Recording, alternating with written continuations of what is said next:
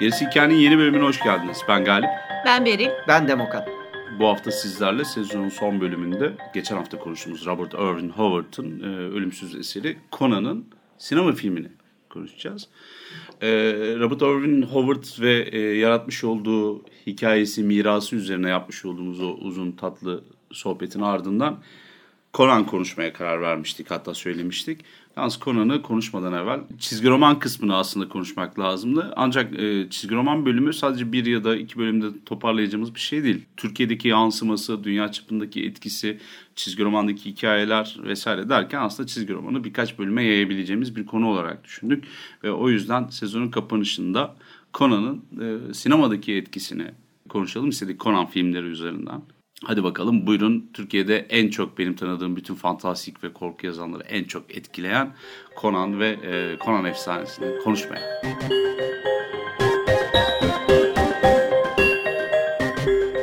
Film konuşacağımız için Conan the Barbarian'ı mutlaka izleyin programımızı öyle dinleyin. Çünkü spoiler vereceğiz. 1982 yılında yapılmış bir film hakkında her türlü detay konuşulacak.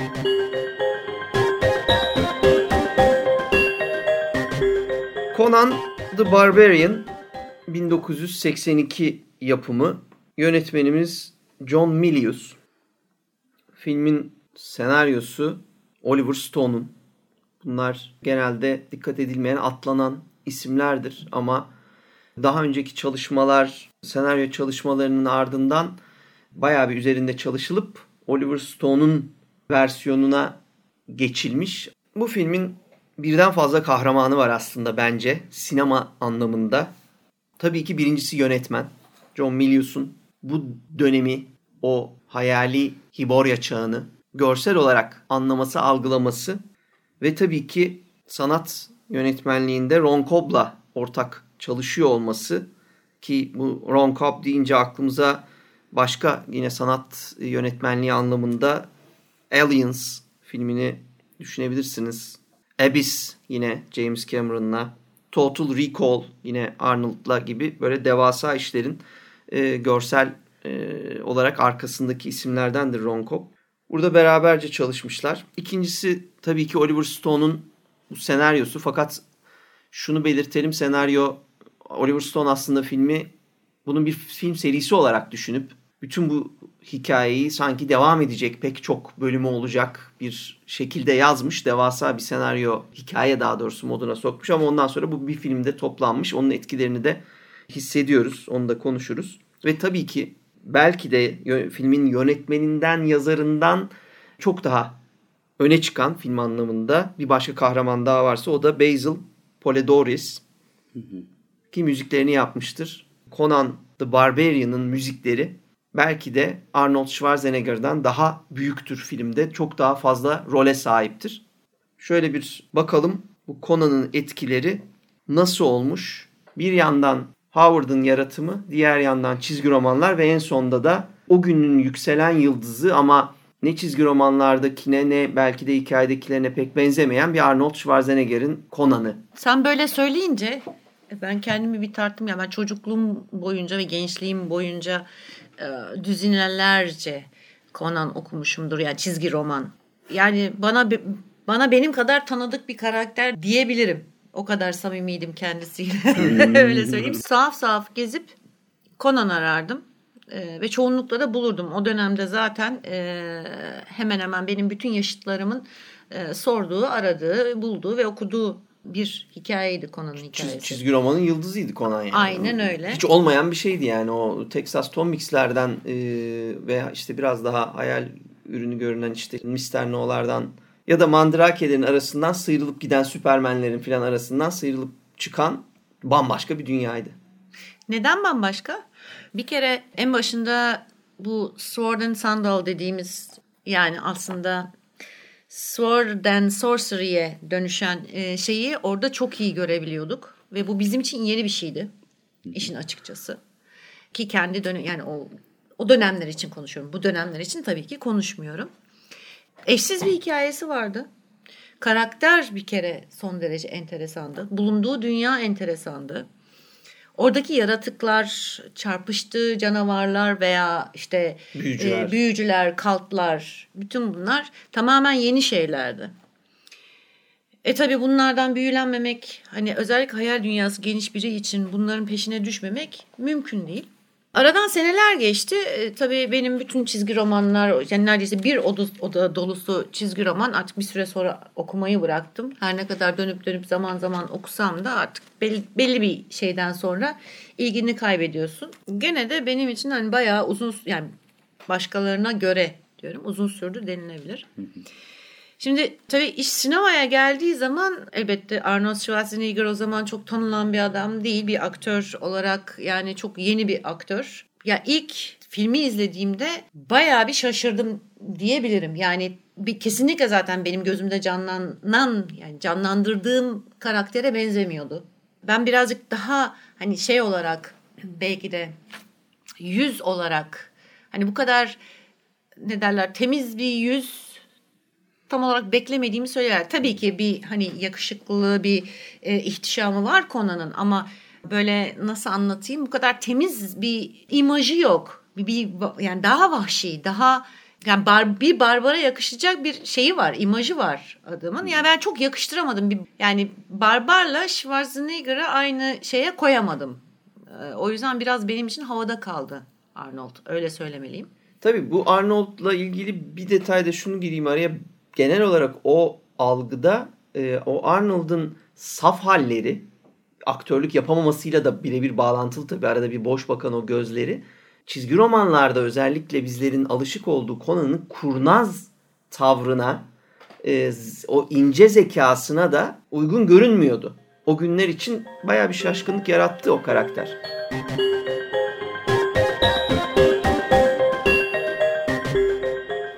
büyük sıkıntı aslına bakarsanız John Milius'un karakterinin yapısal olarak ne Roy Thomas'la Edward Summer'ın oluşturduğu yapıya, kahramana ne de Robert Irwin Howard'ın dile getirdiği yeri geldiğinde kurnaz, sinsi, yeri geldiğinde e, büyük bir savaşçı olan, geri durmayan böyle hani 2 metreden fazla boyu, kapı gibi bir barbar olmasının dışındaydı. Yani saç rengine kadar daha farklı bir yorum vardı. Felsefi olarak da daha farklıydı. Bizim hepimizi rahatsız eden ilk başta ilk izleyen kişinin çizgi romandan filme geçememesinin sebebi bu. Evet. Ama bir yandan tabii bu bir hikaye meselesi. Ee, 1975 yılında Edward Summer filmi ilk olarak bir filme çekmek istediğinde 1970'lerin başında e, çizgi romana uyarlanan Roy Thomas'la beraber e, Conan'ı e, filme çekmek istediğinde bazı zorluklar yaşıyor ve bunun karşılığında da şey para falan bulamıyor mesela filmin çekilme hikayesinde. Ve Oliver Stone hala işin içinde olduğu halde o arada kendi küçük sorunları olduğunu söylüyorlar. Yani küçük sorunlardan depresyon, uyuşturucu e, müptelası olması gibi durumlar var. Bütün bunları niye anlatıyorum? İş bir yerden sonra yatırımcı bulunamadığı için e, var olan çizgi roman uyarlamaları hafif göründüğü için yere geldiğinde Evet. yani Hollywood'un hoşuna gitmediği için aktarımda film hakları 1977 ya da 78'de galiba e, Dino De Laurentiis'e satılıyor. Ona geçiyor. E, çünkü yani filmi çekemiyorlar ve ellerinde almak için iki sene uğraşıyorlar bu arada haklarında. O da ayrı bir konu. Daha sonra film kim çekecek falan derken John Milius'un önüne geliyor. Bütün hadise aslına bakarsanız John Milius'ta kopuyor. Ve biz bence John Milius'u çok ciddi tartışmalıyız. E, daha sonraki filmlerde hep Roy Thomas etkisini ve çizgi roman etkisini görüyoruz. Ama ilk filmde e, reddedilemez bir şekilde John Milius'un filmi olduğunu görüyoruz. John Milius kendini tanımladığı zaman çok küçük yaşlardan itibaren yazmaya başlamış biriyim diyor. Ve sinema e, yönetmenliğinin yanı sıra senarist ve yazar olarak kendini tanımlıyor. İyi bir hikaye anlatıcılığı diye zaman içinde gelişiyor. Aslında bizim gerisi hikayede bugüne kadar ele aldığımız konuları ele alış yöntemimizle %90 tutan bir yapı var. Ve biz hani diyoruz ya çok masum görünüyordu. Hiç öyle bir barbar gibi durmuyordu Arnold'un suratı falan diye. Bunun seçilmesinin iki tane sebebi belki de birincisi kasları, ikincisi masum yüzü. John Milius'un çünkü aklında başka bir şey var. Aklındakinin ne olduğunu ben sana söyleyeyim ya da en azından benim düşünceme göre e, bana biraz Frankenstein'ın canavarını hatırlattı nedense. Yani Arnold'un şey yaptığı e, ne derler resmettiği rol. Yani bakıyorsun hani ilk başta bir masumiyet var. Bir hani Doğru şey yerden yapması doğru. yani kendine ün yapmak için böyle bir heveslenmesi ondan sonra işte özgür kaldığında ne yapacağını bilememesi falan filan vesaire yani bunlar bana biraz bunu çağrıştırdı yani bir Conan gibi değil de daha çok Frankenstein'ın canavarı gibi bir silüet gördüm. Çok güzel bağlamı yakaladın çünkü aslında benim demek istediğim de oydu. John Milius'un hikayeye katmış olduğu şey aslına bakarsanız iyi bir edebiyatçı olmasın bence e, şeyi.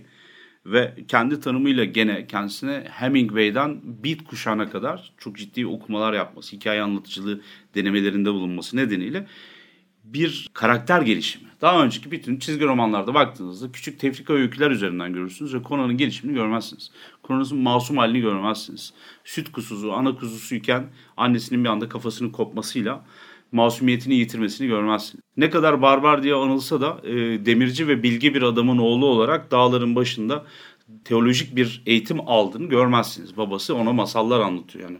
Şeyde görmezsiniz bunu. E, Kimerya zor, çetin bir yerdir. Doğası ve koşulları gereği işte Evet. vanirler, aesirler saldırıp durur. Kimeryalılarla kedi köpek gibi birbirlerine girerler diye hikaye anlatılır hep. Biz olmuş bir e, Aynen Conan izleriz.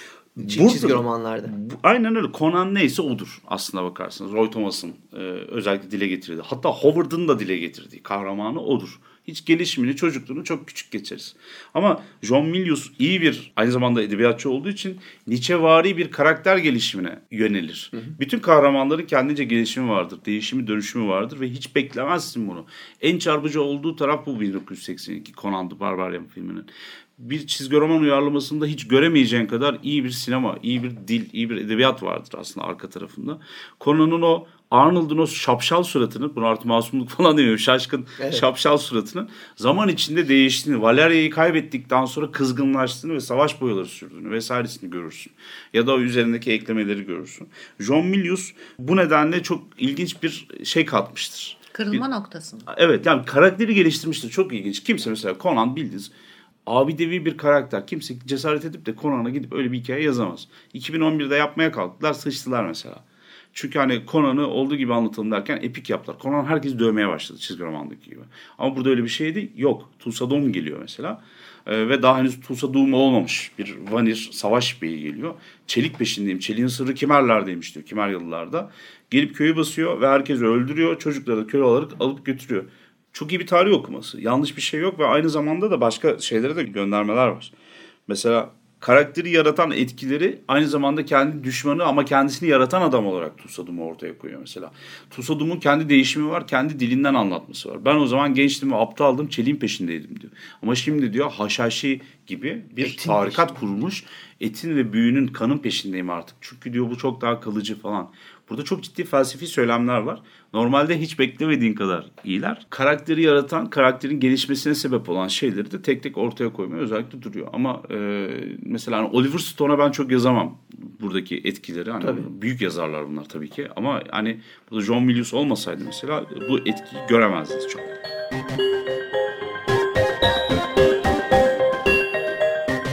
Evet zaten işte Oliver Stone böyle bir macera bitmeyecek belki 10 filmlik bugün işte o süper kahraman filmlerinde yaptıkları gibi bir mantıkla bir senaryo oluşturuyor. Orada John Milius etkisiyle o bir filme giriyor sığıyor. Tabii bir yandan da dediğin önemli parasal açıdan da Dino De Laurentiis etkisi de var burada. Dino De Laurentiis deyince bir iki tane şey var aklıma gelen onları söyleyeyim isterim. Bu bayağı kendisi ağır İtalyan bir yapımcıdır. 100 yaşına gelse ağır İtalyan aksanını bırakmayarak İngilizce konuşmaya devam edecek türde. Yani işte sinemacı olmasa mafya babası olacak olan filan tipte böyle bir adamdan bahsediyoruz. Ki ona da zaten filmi götürürlerken rol başrol anlamında zaten direkt Arnold Schwarzenegger yükselen yıldız işte Conan bu adam filan diye veriyorlar gazı. Arnold'la tanışmaya ayarlıyorlar. Arnold bunun ofisine gidiyor. Dino De Laurentiis de tabii yani Arnold'un yanında neredeyse hepimiz ufak tefeyiz ama anladığım kadarıyla biraz daha e, Ufak tefek minyatür bir arkadaşımız. Bir de işte bu o İtalyanlığı, o böyle mafyatik hallerini hayal edelim bir, bir anda. Böyle hani büyük bir oda. Ve devasa bir masanın arkasında işte küçücük bir adam duruyor. Ve bizim patavatsız Arnold da direkt giriyor böyle ha senin gibi küçük bir adamın bu kadar büyük bir masaya ne ihtiyacı var ya filan diye. ilk tanışma sahnelerinde yapımcıya böyle bir diyalogla tanışıyorlar. Birazcık muhabbet ettikten sonra okeyleşip odadan çıktığında Arnold o ağır İtalyan aksanıyla Dino De Laurentiis dönüyor hani ya bunun ne dediği anlaşılmıyor diyor. Herkes dönüyor ya iyi de yıllardır burada çalışıyorsun bu piyasada yapımcısın senin de ne dediğin anlaşılmıyor falan diye böyle bununla sataşıyorlar gibi böyle ilişkileri var. Bir bu anekdot bence önemli. Bir de bir hani bu boyut şekil adamın halleri filan dışında patavatsızlığı açısından yani bu işleri aslında elin, taşın eline altına sokmasının böyle anekdotlarla desteklemek istiyorum Laurentis'i. King Kong'un da yapımcısı kendisidir. Ve de King Kong'un mesela seçmeleri sırasında başrol için Meryl Streep de gelir. Fakat Laurentis Meryl Streep'i sevmez. Ve tam yani yüzüne karşı böyle bak konuşurlarken işte seçmeler sırasında döner İtalyanca yanındakilere ya bu hatun çirkin ya bu olmaz der. Bu, tabii bu sırada Meryl Streep'in İtalyanca bildiğini bilmemektedir. Gibi böyle de bir e, şey kendine tam güvenli, patavatsız, parası olan e, bir yapımcı imajı olarak e, çok etkili bir adam.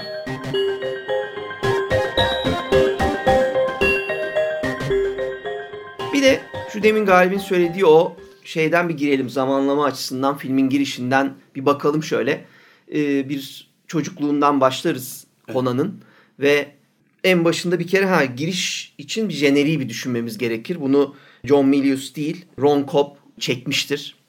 Ve tamamen şölensel bir görsellik için gerçek hayatta öyle dövülmese de çelik kılıçlar bu görselliği yaratmış ve çok etkileyici mesela bir sahne ile başlatmıştır. Bu sırada biz görsellik ezilmez müziğin altında ama müthiş bir müzik, müthiş bir görsellik ve bir demirci sahnesi böyle bir yandan da işte gerçek olmadığı için o Hiboria dünyasını bize tanımlayan fantastik de bir giriştir aslında o bence. Ve onun ardından da biz köyü görmeye başlarız, e, kıyafetleri görmeye başlarız, kulübeleri görmeye başlarız ve bu sırada şunu fark ederiz. Bana sorarsanız sinematik anlamda ortam yaratma, atmosfer yaratma, dekoru kullanarak, kostümü kullanarak atmosfer yaratmada 1900 işte 60'lar civarında e, Spaghetti Western ilk adımı atmıştır. O pırıl pırıl kovboylar, saçma sapan işte parlak renkler gidip gerçekten o dönemin çamur içinde yüzen insanları ortaya çıkmıştır. Bunu fantastik dünyalara demin Galip'in söylediği gibi o çizgi roman uyarlamaları her şey böyle pırıl pırıl cillop görünen şeyleri bir adım geri çekip gerçekçiliğe çeken film Conan olmuştur. Ve o bakış açısı sayesinde biz fantazyada o kirliliği, o pisliği, o gerçek insanları, gerçek kulübeleri, gerçek kılıçları görmeye başlarız. En azından fantastik dünyanın o gerçekliği içinde orada her şey doğrudur.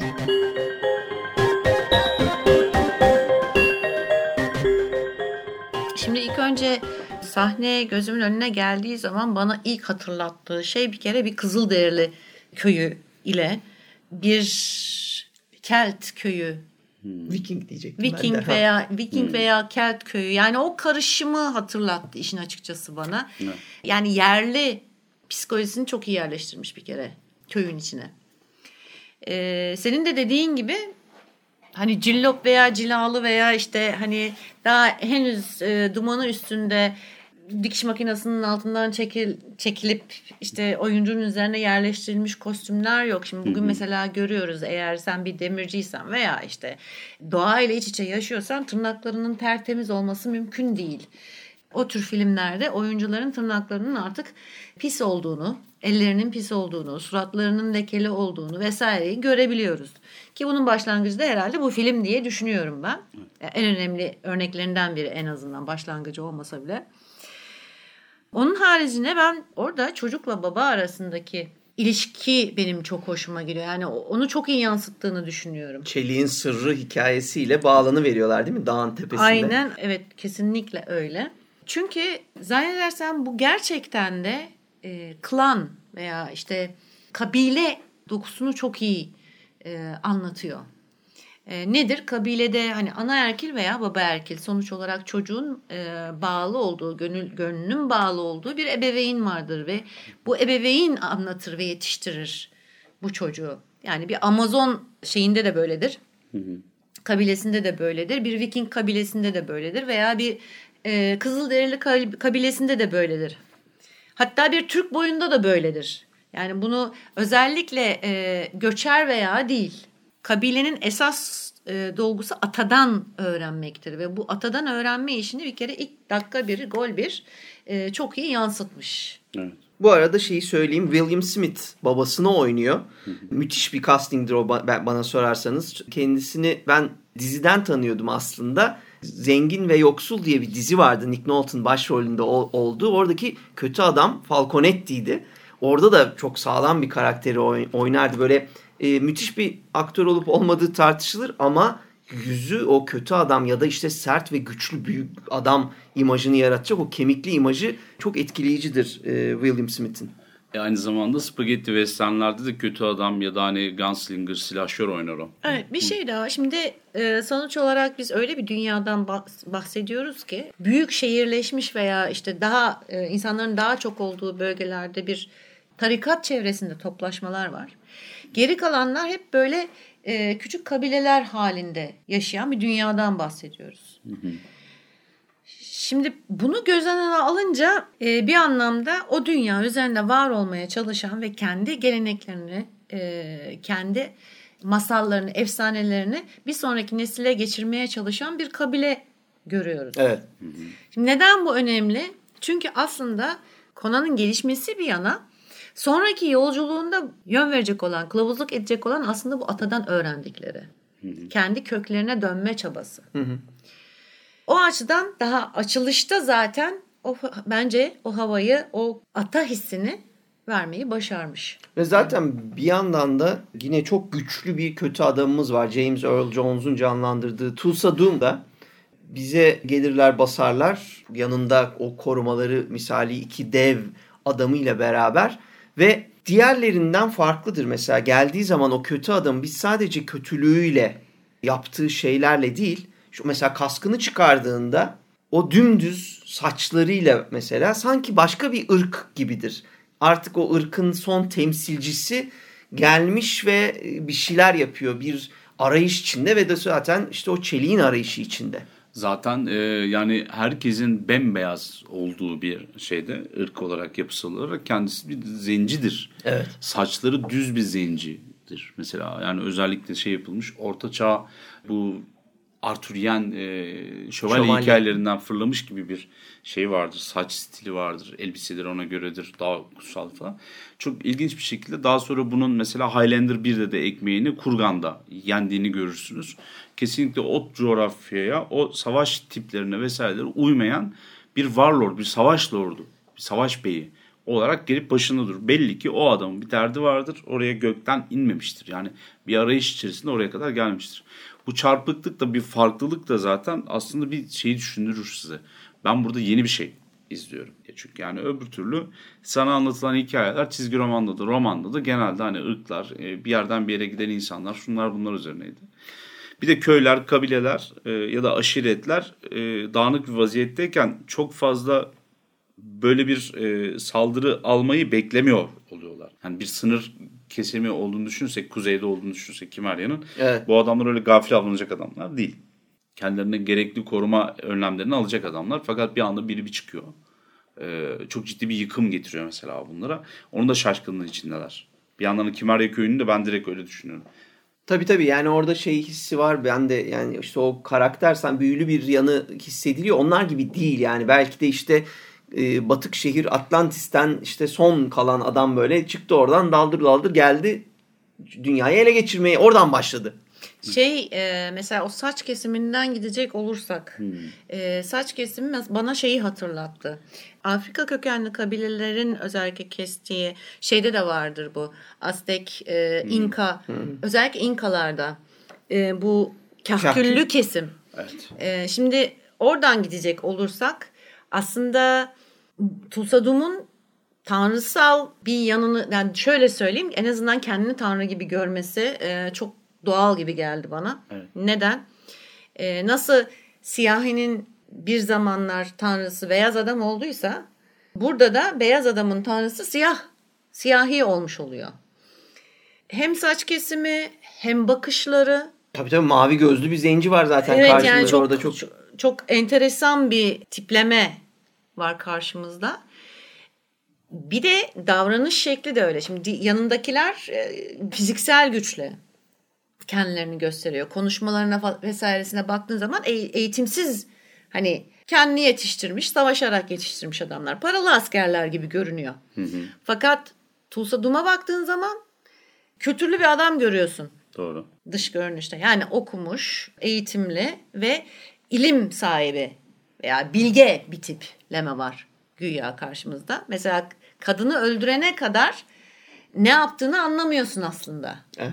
Kadını hipnotize ediyor ama sen orada şey diye anlıyorsun. Yani gözleriyle anlaşıyor. Ben sana bir şey yapmayacağım. Hani korkma demeye getiriyor diye bir beklenti var. O beklenti tabii bir anda aslında adamın diğer vahşilerden daha vahşi olduğunu ortaya çıkarıyor. Tabii bir yandan da o kandıran yanını işte gösteriyor. Yani hani orada da hemen hileyle biz karşılaşıyoruz. O sükunetin altından tek darbelik bir e, güç patlaması yaşanıyor ve Conan'ın ilk travmasını beraberce görüyoruz.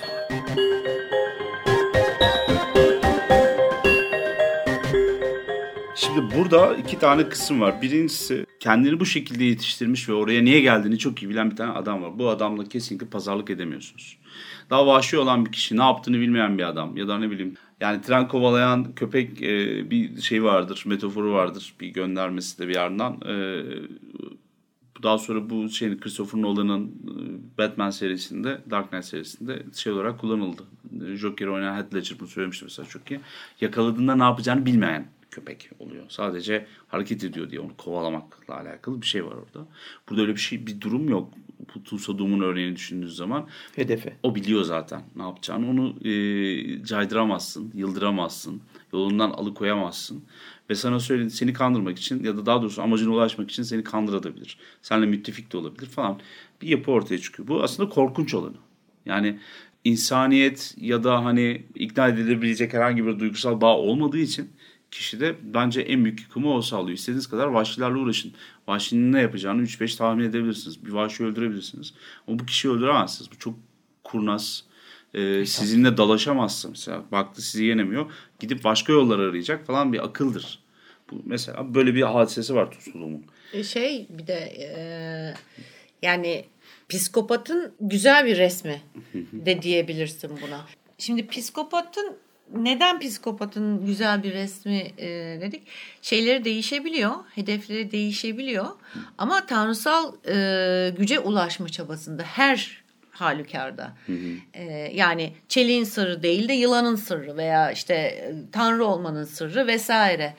Yani hiçbir şey umurunda değil. Kimi kestiği, hani kimi kestiği, kimi astığı, işte kimi kurban ettiği, kimin kanını akıttığı veya işte dünyayı da yok etse umurunda değil. Çünkü o güce ulaşmaya çalışıyor. Doğru. Hemen başka bir durum daha söyleyeyim. Tabii biz bu film bu kadar etkileyici dedik ama bunun arkasında gene bir İtalyanlık yatıyor. İtalyanlar bin, e, 1960'ların ortasında Western'e ne yaptılarsa aslında kılıç büyüye de onu yaptılar.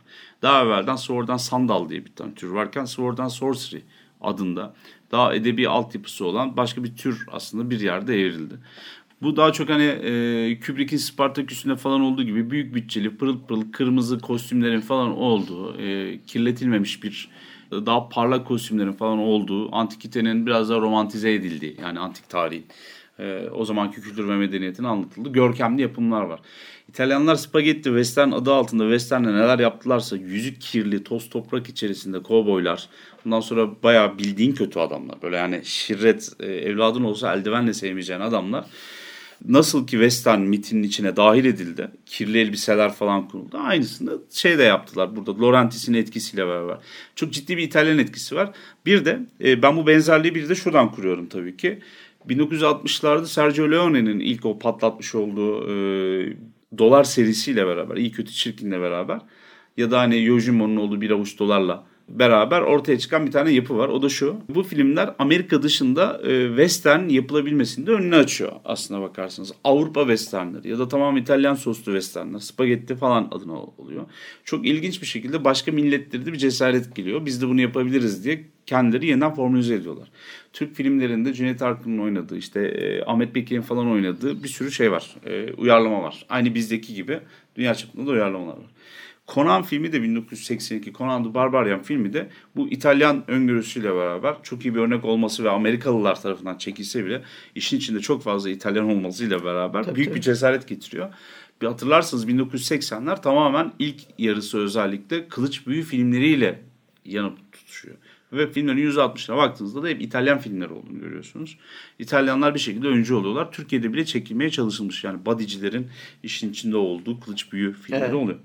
Bir de şöyle tabii büyük de bir etkisi var. İlk filmin ilk sahnesi itibariyle bir kılıç büyü filmi izleyeceğiz diyorsunuz. Kılıç dökme sahnesiyle başlıyor. O kadar ciddi insanın gözüne gözüne böyle hani e, beynine hitap eder bir şekilde geçiyor evet. ki hikayeyi kaçabileceğiniz bir yer olmuyor. Birinci filmin bu kadar ele alıp üzerinde durmamızın sebebi bence bana sorarsanız bu kadar etkilemesinin bir başka sebebi de diğer hikayelerin aynı biraz önce dedik ya Edward Summer'la Roy Thomas'ın bir türlü para bulamadıkları 6 bölüm olarak yazdıkları hikayeleri aslında 2 ile 3. filmlerde çekiyor olmaları. Ve e, ilginç de bir bilgidir. Red Sonya'yı mesela küçük bir karakter olarak Robert Erwin Howard yazıp anlatıp geçmişken hı hı. Edward Summer'ın e, Red Sonya'yı öne çıkartması gibi bir durum vardı. Red Sonya kendi şeyidir. O yüzden de hikayeleştirmek falan söz konusu olduğunda filmleşeceği zaman Red Sonja karakterini ayrı tutarlar. Tabii Bridget Nelson oynatmışlardı galiba evet. üçüncü filmde. E, zamanın seksisi, boylu postlu ablamız saçları da kırmızıya boyunca afeti devran bir şey olmuştu. Ancak tabii, tabii. E, şey değil, e, netice itibariyle birinci filmde falan kendine yer bulamaz. Çünkü orada Valerian diye Belit'ten e, aparma başka bir karakter vardır. Bunlar bu arada John Milius'un karakterleri. Onu da söyleyeyim. Yani baş kötüye kadar kendisi yeniden yazmayı gerek görmüştür.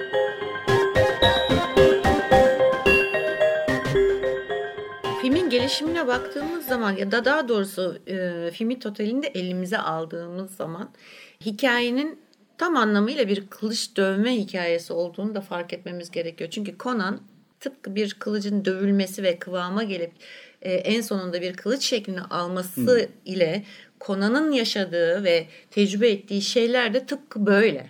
Doğru. Bir çocukken e, köle edilmesi ve 20'li yaşlara gelene kadar bir değirmene mahkum edilmesi.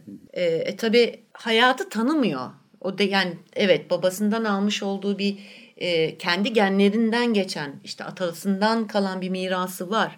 Ama e, gençliğine kadar bunu kullanma fırsatı yok. Sadece o değirmeni çevirmekle vücudunu güçlendiriyor. Onun haricinde daha sonra gelişecek olan özellikleri o an için yok. Evet, evet bayağı tam saftirik bir şekilde yani olsa, o olsa bile zaten kuzeyde kıç kadar bir tane e, şeyde kabilenin içerisinde bir e, obada yaşıyor olacaktı.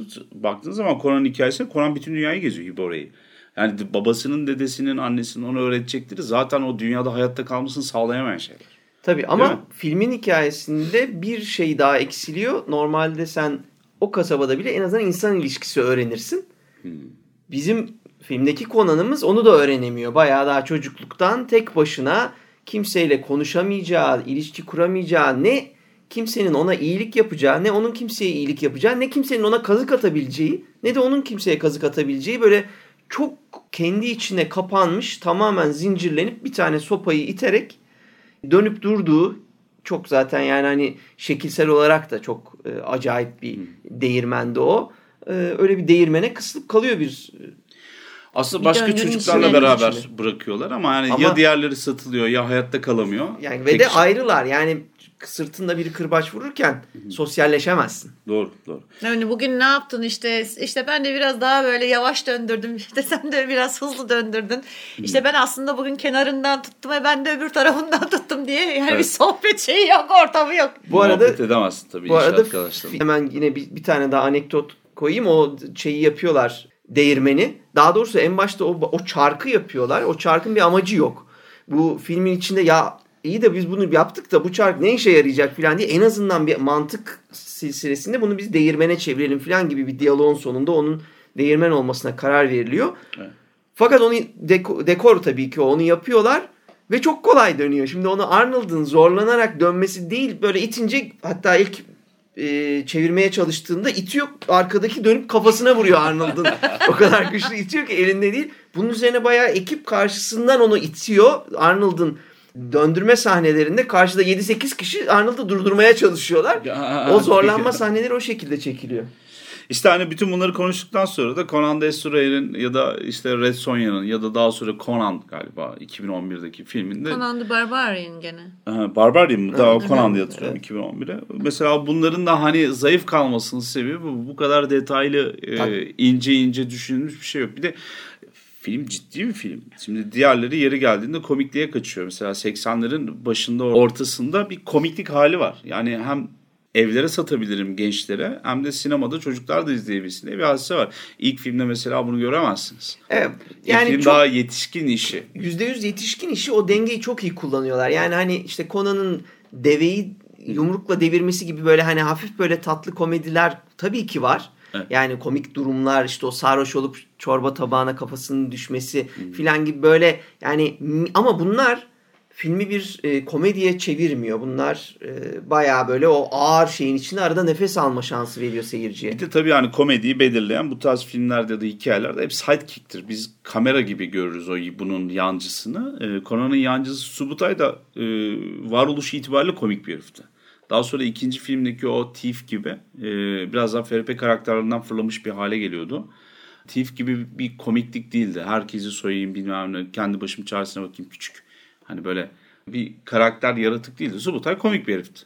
Yani komik derken adam çok ciddi yaptıklarında fakat hareketleri vesaire sana tuhaf geliyor. Tabii bir de Mako var. Yani adamın ismi Mako. Şeyi e, oradaki büyücü ve anlatıcı karakterimiz. Mako Iwamatsu. Ee, Iwamatsu. Yani o karakter de yine aynen o göründüğü nadir birkaç sahnede o hafif komikliği tatlı tatlı veriyor ama yani yaptıklarını ciddi yapıyorlar. Bütün mesele o. Yani işi sulandıran adamların doğalarındaki e, o komiklik o da bize bir komedi filmi izliyoruz duygusu kesinlikle vermiyor. Bu kadar sert, bu kadar e, güçlü bir hikayenin içinde sadece dediğim gibi bir soluk aldırıyor. Evet.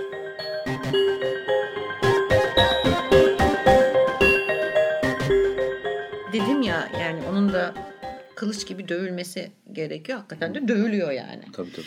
Ee, İlk başta mesela o saf halinde bunun kafesine bir tane kadın getiriyorlar. Ondan tam olarak ne diyalog kuracağını bilemediği için doğrudan yatağa götürüyor. Yani tamam biraz şey yapıyor. Sevecenlikle. Sevecenlikle yapıyor bu işi ama yani onun kadar büyük bir adamdan ve hani vahşi olduğu düşünülebilen kafeste olan birinden bunu beklemezsin. Ki kafenin sin dışındakiler kadını parçalasın diye bekliyor. Ama bu onu örtüyor yani başkası görmesin diye ama gene de sonuç olarak yatağa getiriyor. Çünkü kurabileceği başka iletişim yok o an için. Bu, bu söylediğinin aslında çok güzel bir tane Türkçe tabiri var. Keskin bıçak olmak için çok çekiç yemek gerekir diye, çok dövülmek gerekir diye bir hadise var. Ama tabii e, meteoroloji biliminde aslında bir yere kadar çelik dövmenin çeliği sertleştirdiği aslında çeliğe sadece daha kolay şekil verebilmek için böyle bir şey yapıldığı bir gerçeği ortaya çıkıyor.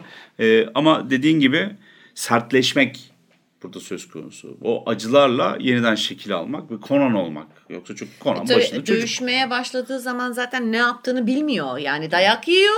Ne yapması gerektiğini bilmiyor ve Hı-hı. hani yendiği zaman da ne olacağından ilgili bir fikri yok. Evet. Ne zaman ki yendiği zaman bir böyle tezahüratları vesaireleri duyuyor. Ödül gelmeye ödül başlıyor. gelmeye başlıyor. O zaman kendini geliştirmek için istek duymaya başlıyor. Bir de eğitimler de alıyor. Eğitimler de alıyor ama işte tam o noktada yani yendiği zaman ödülün ne olacağını anladığı noktada bunun için istek gösteriyor. Yoksa onun dövüşmeye falan filan niyeti yok adam e, değirmenden başka bir şey görmemiş.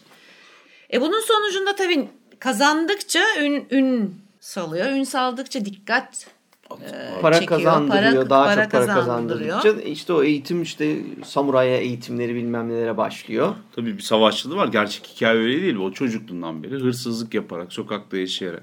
Ondan sonra boyunun posunu yani bileğinin zoruyla hayatta kalıyor ve e, paralı askerlikle savaşçılığı öğreniyor. Mesela ilk filmi izleyen herkesin bocaladığı şeylerden bir tanesi o. Aa bir dakika hikaye böyle değildi falan diyorlar. John Milius evet değil çünkü o iyi bir hikaye değil falan diye anlatıyor. Kendi yorumunu anlatıyor. Bu arada John Milius büyük ihtimalle Howard'ı. Roy Thomas'la beraber belki de daha evvel okuyan biri. 1960'larda çünkü Howard'ın e, eserlerini modernleştirerek onun konseptinden çıkmadan işte Link Carter'ın falan bir şey Cambridge'di galiba e, yeniden yazıp kitaplar halinde, pulp kitaplar halinde satmaları var. Aslında biliniyor Howard'da. Hı hı. Ama yani sinemacılar tarafından bilinmiyor. E, yazarlar ve okurlar tarafından biliniyor. Pulp okuyanlar tarafından evet. biliniyor. Bu nedenle de kendisi yeniden yorumluyor. Yani böylesi daha doğru. Bir de senin çok sevdiğin bir sahne var Demokan. Atlantalı e, mezarına girip de oradan bu esas kılıcı yani filmlere mal olmuş kılıcı Atlanta hı hı. kılıcını aldıktan sonraki şey muhabbeti var. Kurtlar bunu kovalıyorlar ve ondan sonra da oradan çıkış sahnesi var. Onda bence sen söylemezsin. Nasıl olduğunu. evet şimdi bu biz daha önce bunu konuşmuştuk e, Galip'le. Burada iyi sinema giriyor. Burada iyi sinema dili giriyor. Bu bir tane örnek. Filmi izlediğinizde filmin şu an bu anlatacağım sahnelerle dolu olduğunu görebilirsiniz. Bizim bu kahramanımız kurtlardan kaçar ve bir kayalara tırmanır. Bileğinde zincir vardır. Fakat orada dengesini kaybeder. O kayaların içinde bir mağaraya düşer. Orada bir ırkın temsilcileri belki yüzlerce binlerce yıl önce ölmüşlerdir ve işte elinde kılıcı olan bir iskelet vardır. İskeletin kılıcını alır. Biz orada doğaüstü bir şeyler bekleriz o dünyadan ama olmaz. Bu da çok güzel bir ters köşedir bence. Ve ardından kılıcı alan Conan artık silahsız kurtlardan kaçan Conan silahını alıp o kayalardan inmek için yukarı çıkar. Biz orada Conan'a alt açıdan bakarız mesela en alttan böyle yer altından bakarız neredeyse bir taşın bir devasa figür olarak karşımıza çıkar. Kılıçla bileğindeki demir zinciri kırar. Kurtları görürüz. Kafayı çevirirler. Aha çıktı diye bakarlar. Bir sonraki sahnede ortam değişmiştir. Conan sırtında kurt postlarıyla yürümektedir. Şimdi biz bir sahnede kılıç, adam, kurtlar bir sonrasında zaten onları kılıcıyla avlamış, kesmiş, güzel kendine kürk yapmış ve devam eden Conan'ı görürüz. Ve bunu ancak sinemada bu kadar güzel, akıcı bir şekilde görebilirsiniz.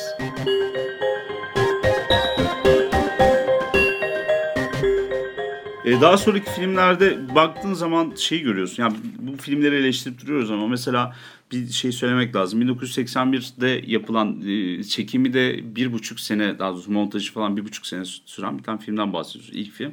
16 milyon dolar bütçeyle yola çıkıp ondan sonra 130 milyon dolar aynı zamanda bir gelir kazanıyor. Yani kendi çağında bu kadar kazanıyor. Bugün hala 300-400 milyon dolar bir para yaptığı ve hala arttığı da söyleniyor. Conan 1 için, Conan evet. Barbarian için. Şimdi ikinci filmi biz bu kadar tutmuyoruz tabii. Ee, ikinci film çünkü hani Conan neyse odur Conan'ı olduğu için bir şey yapıyoruz. Biraz daha hani çekimleri falan daha mı basit? Acaba yorumu sineması daha mı hafif falan diye düşünebilirsiniz. Çünkü hani efektler, eşyalar, şunlar bunlar hani bütçesi daha mı düşük acaba diye ben ilk etapta onu düşündüm. Hı hı. Şimdi açıp bakıyorum bütçesi 18 milyon dolar ikinci filmin. Ve elde ettiği para da aslında biraz şey video kasete ya da bilmem neye oynaması da dahil. Tabii. 31 milyon dolar. Yani sonuç itibariyle baktığında bütün hesaplar, kitaplar işte hani çocuklara da oynayalım eğlenceli işte hani yeri geldiğinde kovalamacalı canavarların olduğu, azak totum falan olduğu hikaye dönüp dolaşıyor 31 milyon dolarlık bir para kazanıyor. Yani sonuç itibariyle oradaki karakterlerin belki de gelişmemesini, hikayenin olduğu gibi hikaye olmasını, hikayeye girip ya da çıkamamak, sadece göz boyamak gibi bir şey olmasıyla bir bağ olduğunu düşünüyorum. Çünkü devamında da var olan bir dünyanın içerisinde harikalar göreceksiniz. İşte şaşırtıcı bilmem neler olacak, büyücüler olacak, şöyle dövüşler falan. Bir yerden sonra hiçbir yere gitmediğini düşündüğünüz, e, içinde aşkın falan da çok bulunmadığı e, ilginç bir film haline geliyor. Bunun bombası da tabii bir sonraki film. Aslında Red Sonja mesela iyice mesnetten ve bağlamdan kopuk evet. bir film. E, yani ilk filmde beğeniriz beğenmeyiz ama çok ciddi bir romans vardı mesela Valerian'la şey Valeria'yla Conan arasında. Hatta şaşırtıcı bir romans vardı. Bu öküzün neyini sevdi falan diye. Gerçi kollu kaslı çocuk. Ama bu çok önemlidir. Şimdi oradaki zaten şimdi bu söylediğin sorunun bence sinemasal cevabı çok net. Birinci film gerçekten çok iyi bir film yapılmaya çalışılıyor. Müthiş e, Arnold'u bir kenara alalım. Onun dışında müthiş aktörlerle çalışılıyor. Arnold da yine işi bir şekilde kotarıyor çünkü mesela işte orada da e, yine e, yönetmenin, senaristin çabaları işi kotarıyor. Çok az diyalog veriyorlar. E, böylece çok fazla rol kesmek zorunda kalmıyor. Ama Max von Sydow'ların oynadığı işte Mako'nun, William Smith'in, James Earl Jones'un çok iyi iş çıkardıkları bir film bu. Bu sırada tabii Valeria olarak da biz Sandal Bergman'ı görüyoruz. Sandal Bergman'ın bayağı ikisi ber Conan'la yan yana haftalar boyunca kılıç dövüşlerine çalışmaları, atletik evet. olarak bunları yapma yönündeki çabaları yani bugün o yine süper kahraman filmlerinde arkasını doldurdukları gördüğümüz ön çalışmaları biz 1982 Conan'da çok ağır bir iş görüyoruz. Çok ciddi bir çalışma görüyoruz. Burada mesela orada da var mesela kılıçlar dövüşlerde dövüş tekniklerinin dışında bazen işte hafif tahta ya da plastik kılıçlar diğer tarafta metal gerçek gerçekten metal olan kılıçlar gibi dövüş sahneleri çekiliyor. Mesela orada bir sahnede kılıçları karıştırdıkları için Sandal Bergman'ın yanlış bir hareket yüzünden birisi neredeyse parmağını kopartıyor. Hadi koştur hastanelere gidiyorlar falan böyle şeyler yaşanıyor ama burada herkes rolün hakkını çok ciddi bir şekilde veriyor. Yani senaryonun iyiliği sinemasal olarak büyük bir çaba var. Diğer tarafta ise ikinci ve üçüncü filmde hem işin sineması önemli değil. Biz bu hikayeyi nasıl olsa bu karakterlerle götürürüz bakış açısı var. İkinci sorun ise Galip'in çok net bir şekilde söylediği ikinci ve üçüncü filmde çok daha çizgi romansal hı hı. tiplemeler varken ama ana karakterimiz biz birinci filmde kurulmuş olan diğer Conan. E içine koyduğun film başka bir Conan. Evet. Tabii bu zıtlıklar e, filmleri çok acıklı bir hale getiriyor. Konamamış yani. Resmen öyle. Evet.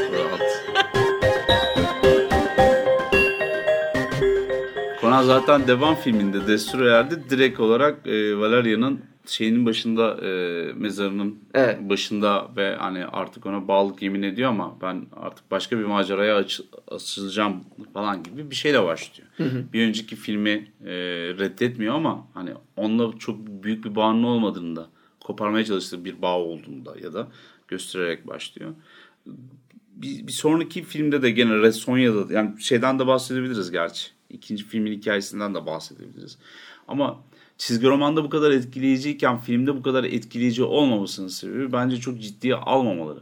Çünkü hani çizgi romanda kare kare plan plan verilmiş olan bir sürü şey var. Hı hı. Hikaye gene Roy Thomas'ın bir hikayesi. Stanley Mann tarafından e, şey perdeye uyarlanıyor. Hı hı. Ancak e, bir türlü içinden doğru düzgün çıkamıyorlar. Conan hala eski Conan çünkü. Yani e, sanki 1980'lerin harcı alem film dinamiklerine biraz yenilmiş gibi görüyorum. Çünkü John Milius'un aklına bir hikaye vardı. Kendisine gelen skripti de zaten e, beğenmemişti senaryoyu. Hı hı. Kendi e, karakter gelişimini vesairesini oluşturmak için. Karakter gelişimi deyip duruyoruz. Farkındaysanız hiç kahraman yolculuğu demedik. Bu zaman boyunca. Conan'ın e, ikinci ve üçüncü filminde karakterlerin hep bir şekilde olup ortaya çıktığını, geçmişte bir bağları olmadığını görüyorsunuz. Hikaye bittikten sonra nereye gittikleri de belli değil. Ana hikayeye hizmet eden ekstra bir durum yok edebilecek tek bir şey vardı. Onu yapamadılar. Onu da söyleyeyim. O da Conan the Conqueror. Hı-hı. Fatih Conan filmi.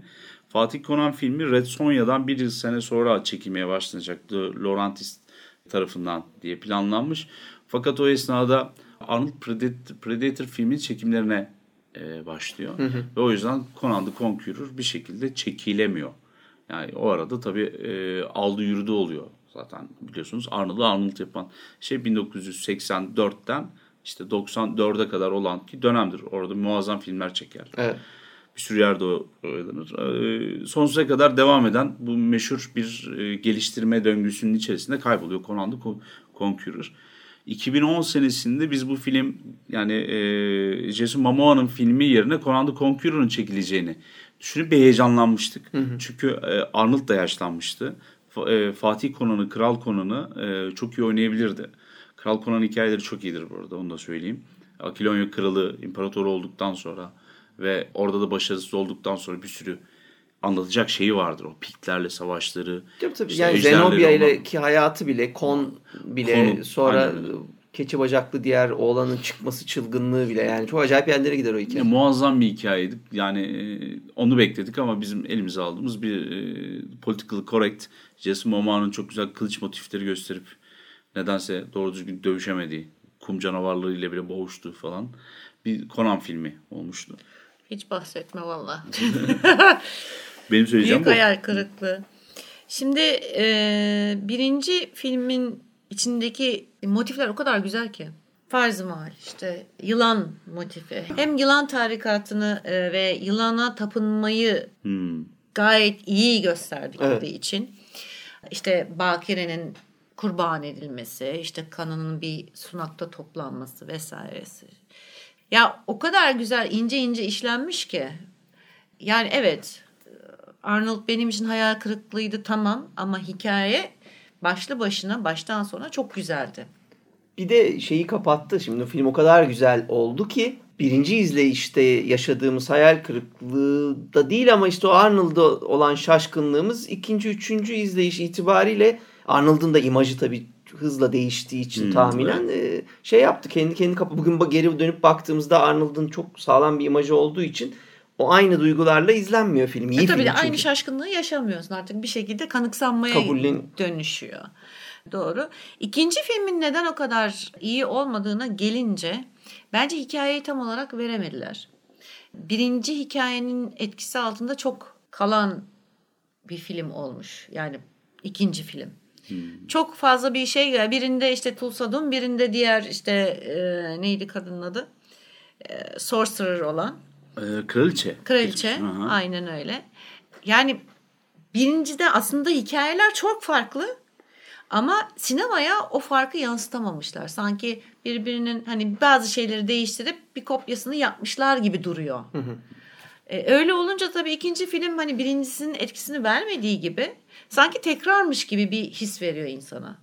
O yüzden doyurucu olmadığı yani artık kabul etmek lazım bunu. Doyurucu bir film Tabii, tabii. olmadığı ve Tabii. hayal kırıklığı olduğu. Şu anlamda iyiydi. En azından Conan'ın bir filmi daha olmuş olması açısından belki hani iyiydi diyeceğim. Hani materyalin kullanılması açısından bir sonraki hani e, bunun üzerine film çekecek olan var ise bizim zamanımızdan sonra hani güzel bir hani başlangıç yani stepstone olabilir. Fakat üçüncü film e, benim bu umudumu tamamen yıktı geçti gitti. Ha, Jason Momoa'yı çok severim ben. Ha üçüncü film dediğin O dört o. 2011. Pardon. Red Sonja var bir de Ha, maalesef pardon, arada. Red Sonja, Çünkü ha. o da Red, Red Sonja ama Sonja'yı zaten ama Conan çok az. olarak şey kabul etmiyorum ben. Conan filmi olarak kabul etmediğim için hani bahsetmedim Red Sonja'dan. Ee, halbuki ben Red Sonja'nın filmini severim. Ama Red Sonja olarak severim. Yani Conan filmi olarak değil. Üçüncü işte dediğim gibi Jason Momoa'yı çok severim.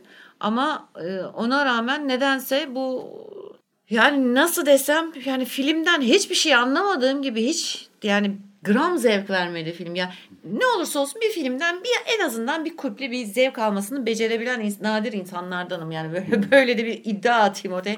En kötü filmden bile bir hani iyi bir şey çıkarmaya çalışırım. Ay bunun neresine elime atsam elimde kaldı bu film. Evet.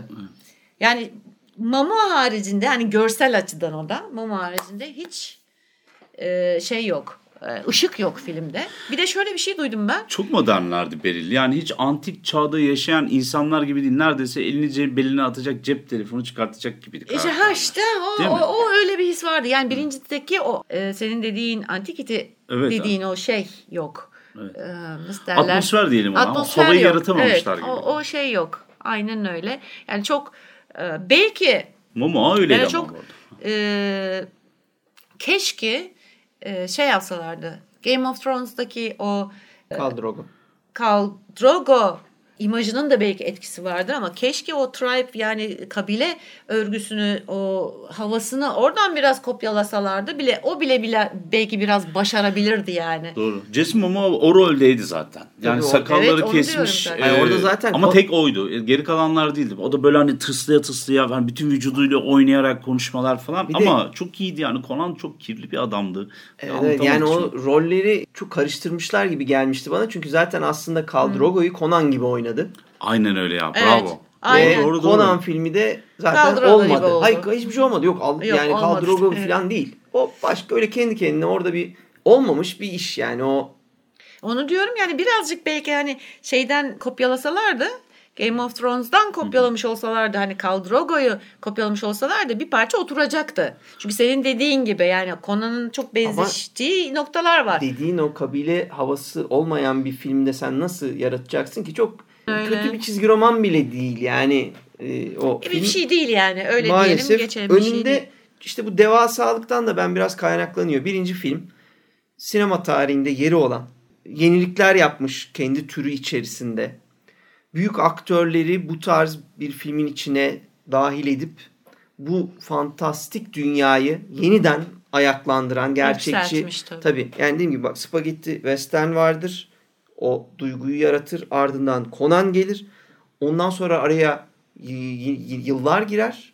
Biz ancak Batman'de tekrar o kirli ve gerçekçi duyguyu Dark Knight ile yaşamaya başlarız. Ondan önceki benzerlikleri çok iyidir yani o kahramanların o yine pırıl pırıl dünyaları vardır. E, kostümler parlar, her şey güzeldir, renklidir, ışıklıdır. Doğru. Kararır. Bu, bu kültür işte o Hitler, e, Sergio Leone kültürü. Heath Ledger'ın e, canlandırmış olduğu o karakter zaten tamamen Joker karakterini bambaşka bir boyuta taşıyor. Ondan birlikte e, gördüğünüz makyaj işte yani birinci Joker nasıl e, Ledger'ın yapmış olduğu e, canlandırmış olduğu Joker karakteri nasıl oradan direkt olarak ki ben Jack Nicholson'ı da çok severim yani evet, o birinci ayrı filmde mesela. kendi başına, onun kendi dünyası. Tim Burton dünyası biraz karışıktır. Biraz Başka bir aynı. dünyadır. Evet, onu aynı sıraya koyamayız ama Ya yine de işte hani bu e, bir tane büyük ihtimalle de kapanış olacak bu söyleyeceğim ama bir anekdot var. E, programın başında anlatacaktım ama sonuna galiba kaldı. Zannediyorum bundan 3 sene kadar evvel e, gerisi hikaye trio, korku triosu olarak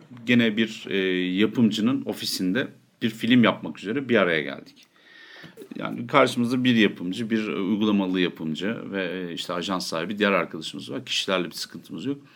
Ama biz bayağı bildiğiniz film geliştirmeye başlamıştık hatırlıyor musunuz? Yani film şöyle olsun böyle olsun konu bu olsun falan derken. O anda benim aklıma bir şey geldi. Hepimizin aklındaki temel soru. Yönetmen kim olacak? Ee, yapımcının verdiği cevap çok net. Hala hatırlıyorsunuzdur siz de. Ee, buluruz bir yönetmen ya. Buluruz bir yönetmen ya.